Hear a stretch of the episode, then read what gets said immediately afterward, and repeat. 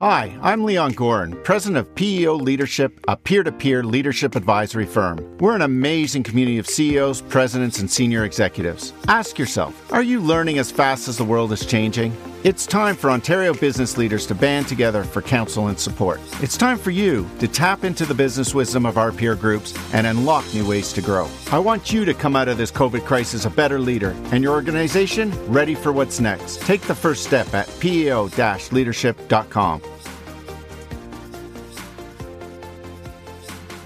Today on our Snippets broadcast, we have Sharon Vinderine, founder and CEO of PTPA, parent tested, parent approved.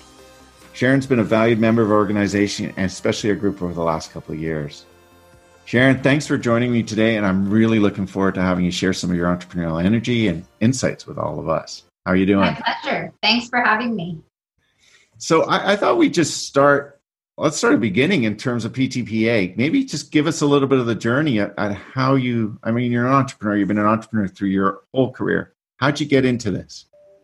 Um, I was a new mom. I was running out and buying every product under the sun, and I didn't know how to choose what the best product for my newborn was. So I figured, okay, if it looks fabulous in the packaging or it's super expensive, then it's going to be the best product out there. And I would bring those products home and they would be truly lousy.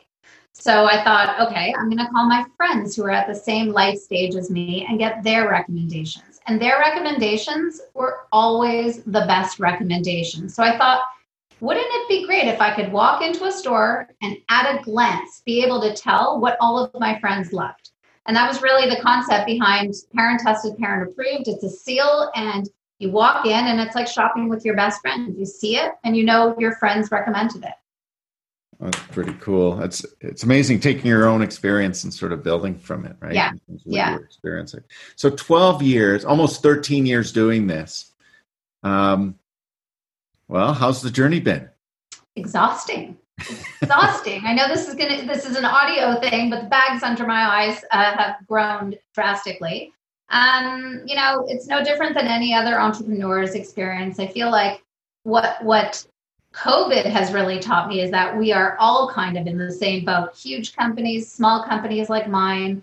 Um, it's a constant roller coaster ride. It's uh, you know, I feel like there's a hell of a lot of lows, um, but the highs are so fantastic that they help me um, get through the lows. Um, but it's you know, every day is a new experience. Well, I know you were talking, and I know you got lots of energy, right? And you love the interaction. For those that yeah. don't know, Sharon's on TV more than more than anybody that I know. Really, you're doing all these shows all the time and promoting the products and stuff. So, how are you dealing with in terms of uh, working from home? Is that driving you absolutely crazy? It is. It's driving me bonkers. Um, so, I, my usual routine is get up around quarter to five, be at the gym at five thirty work out, get to the office around 7.30, interact with people. Um, and by interact, I mean kind of barge into people's offices with new ideas and drive them insane. That's my personality. Um, so I'm really missing like my friends at the gym and these communities that I have between the office and, you know, working out. But at the same time, I'm kind of loving that I can roll out of bed, go for a nice leisurely run, you know, take my time, get to my desk at 8 or 8.30 when my staff is online. Um, I'm doing a lot of mental health related things. So I'm doing a lot of uh, more exercising, I would say. Uh, I've started doing some meditation, uh, which is a struggle for me because being focused for even a couple of minutes is really hard. Um, but you know, I realize that I'm in a much better situation than a large population, a large portion of our population, and that I'm blessed. So I really have to take advantage of that and only think about that. Yeah, no, that's that's awesome. Thanks for sharing that. Um, all right, let's talk about.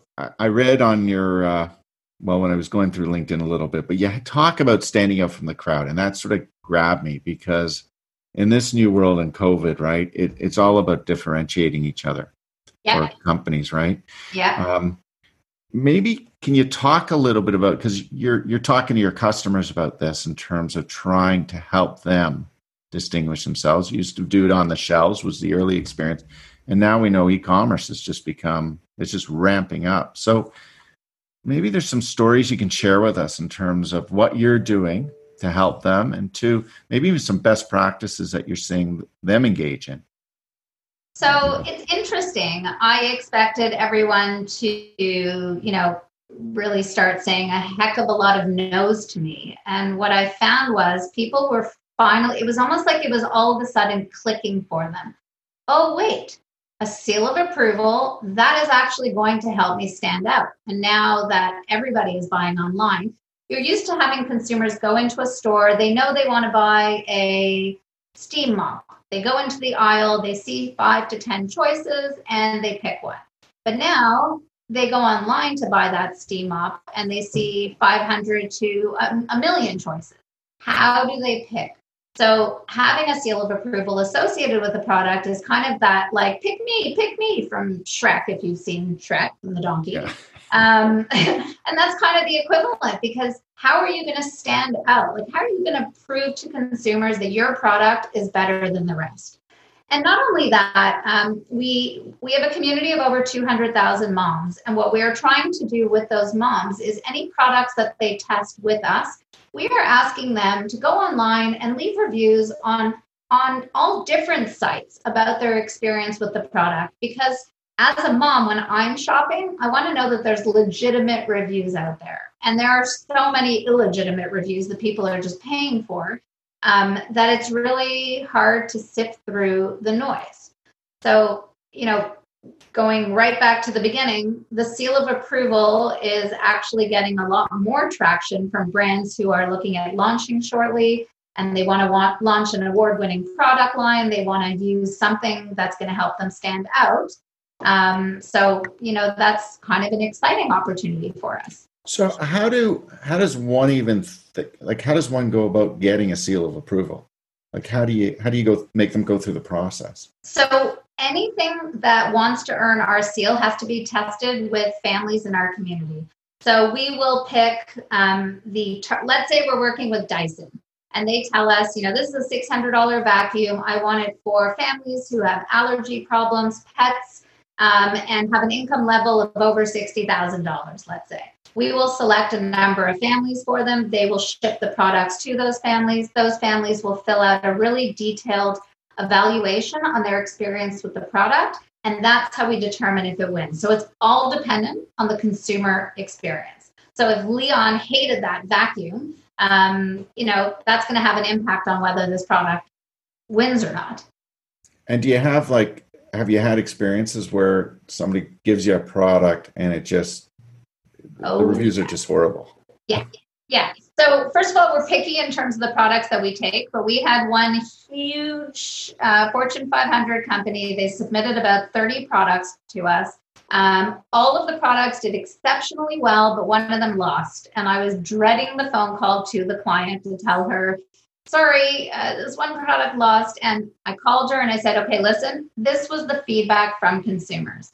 And I just waited. There was silence. And then she goes, I just want you to know you just completely validated your program for me because our research team already found all of these errors with the product. It's being pulled from market. Ironically, one of your competitors just gave it a seal.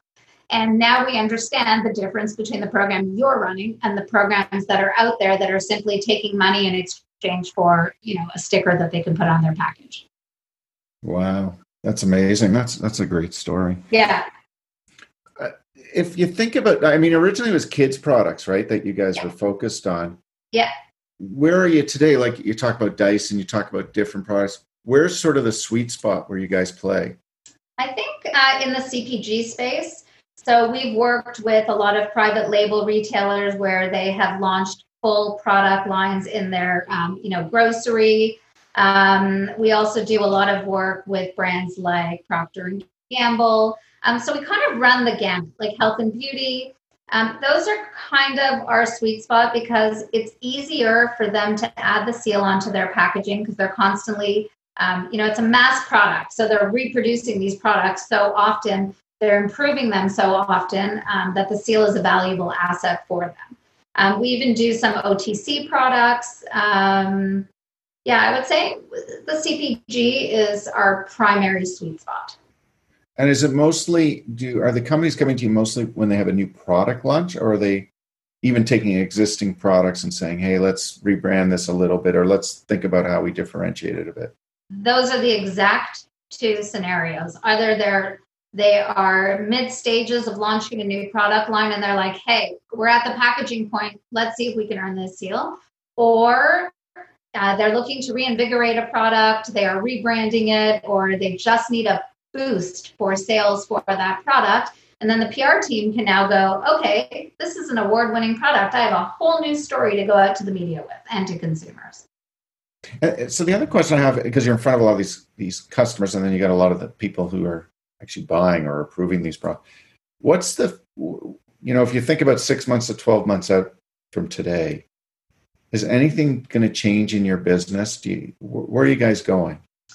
I think we're pivoting a bit in um, leveraging our community in a different way. So we have this amazing community of 200,000 moms who we've been giving and giving to them for years. That we've given away almost a million dollars in product.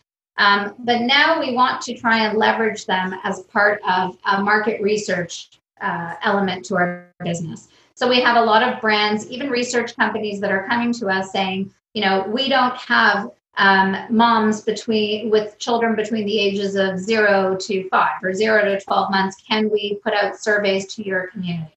So we have amazing data points on all these people, anything from income level, age of children, um, you know, education, marital status, ethnicity. So there's so many data points. We want to look at how we can take all of that value um, and pivot the business a little bit so that that becomes kind of a separate division for us. If someone wants to sign up into your community, where do they, what do they do? Do they have to come onto your website, just yep. register? Yep, ptpa.com, and they click join now and they fill out the forms and you know, by doing that, they get an opportunity to test products. Obviously, you know, we have 200,000 people. We don't right. have 200,000 products, but there's also a ton of contests, so lots of different ways for them to enter. And then the brands, they go to ptpamedia.com and, you know, they get a better understanding of the offering for them. Okay. Anything else you want to share with us? I, you know, that, that was great. One of the biggest challenges today, like I, I sit in all these groups, is you're right. It's this whole how am I going to differentiate? So some people are all talking about digital, moving in that. But at the end of the day, it really comes down to the product and or service that you're selling. I mean, you can have the best digital campaign out there. If the product's crap, it's going to be pretty short lived. Yeah, that's exactly it. And, and that's why we're really picky. You can't go onto our site and actually submit a product for review. We need to have a call with you first because I want to vet it. I'm giving a 70% refund of fees if somebody loses. So that's a huge undertaking. So I want to talk to them first and know that this product that they want to submit is actually a good fit for us before we go through the whole daunting process. Okay. Well, Sharon, thank you so much for uh, joining us today, doing the podcast with us. Thank uh, you. Uh, it was really exciting to actually get to speak to someone other than my teenagers and my husband. So thanks. no, I speak to you once in a while. We do the PEO thing on that Peloton on the go or whatever yep, it is. Going. Yep. And thanks for all the kudos on my runs. I much appreciate it. you will. Anything to keep us sane. Exactly. So, in closing, uh, to all those listening to us, thank you very much for being with us. Uh, if you're interested in our live webcast, The Way Forward Live, and any other snippets, please take a moment and visit us at peoleadership.com. We've done a number of things over the last 11 weeks that have included various professors, Professor Janice Stein, we had Harvard's Rosabeth Kanter, Michael Beer, also from Harvard, really dealing with issues around mental health, leadership, kind of the world's reset, government stimulus package, and a host of other stuff. Thank you again for joining us. Thank you, Sharon. That concludes our session for today.